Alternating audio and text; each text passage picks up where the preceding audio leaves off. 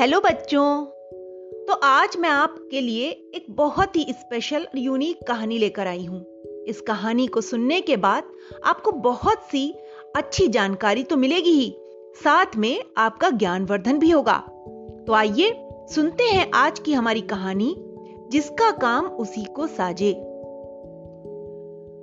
हिमालय पर्वत श्रृंखला पर एक जगह चार पर्वत थे। काला, सफ़ेद, नीला और मटमैला। चारों में सदियों पुरानी मित्रता थी। वर्षों से एक ही स्थान पर विराजमान रहने के कारण काले, सफ़ेद और नीले पर्वत का मन बड़ा विचलित होने लगा था। उन्होंने आपस में कहा कि काश हम भी हवा में, पानी में या फिर रास्ते पे चल पाते तो हमारी में गति होती तो हमें भी कितना आनंद आता। एक ही जगह पर रहते रहते तो हमारे मन भी दुखी होने लगे हैं।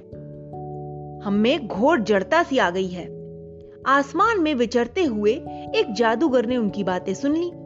वह उनके सामने आकर बोला, कि मैं तुम्हारी इच्छाएँ पूरी कर सकता हूँ। मेरी जादुई छड़ी से तुम मनोवांछित जगह पर गति पा सकते हो। इस पर काले पर्वत ने अपनी इच्छा जताते हुए कहा, कि मुझे तो पानी में तैरना है। फिर सफ़ेद पर्वत बोल पड़ा, मुझे हवा में उड़ना अच्छा लगेगा।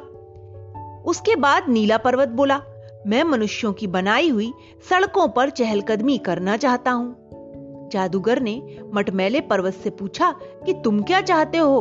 तुम क्यों चुप हो भला? तब मटमैला पर्वत बोला, मैं अपने स्थान पर ही ठीक हूँ। जादूगर ने छड़ी घुमाई तो काला पर्वत पानी में आकर तैरने लगा। सफ़ेद पर्वत हवा में उड़ने लगा और वहीं नीला पर्वत सड़कों पर लंबे लंबे डग भरने लगा। अब देखिए परिणाम क्या हुआ। काले पर्वत को पानी में काफ़ी आनंद आ रहा था। उसने अपनी गति बढ़ा दी। जल के अंदर की वनस्पतियों और मछलियों में हड़कंप मच गया। वनस्पतियाँ नष्ट होने लगी और मछलियाँ मरने लगी। पर्वत के वेग से तट और किनारे भी टूटने लगे। उधर हवा में उड़ते हुए सफ़ेद पर्वत ने भी भूकंप मचा रखा था। वो पागलों की तरह उड़ने लगा। ऊँचे मकान, पेड़ और हवा में विचरते पक्षी पर्वत की चपेट में आने लगे। पेड़ चरमरा गए, मकान ढह गए और पक्षी आहत होकर नीचे गिर गए। पर्वत ने इसकी बिल्कुल भी कोई परवाह नहीं की। वो तो अपनी मस्ती में चूर था। दूसरी तरफ़ नीले पर्वत की कहानी देख लेते हैं। मनुष्यों के बनाए रास्तों पर नीला पर्वत भी तबाही मचा रहा था। पर्वत के भार से मनुष्य और पशु दबने लगे।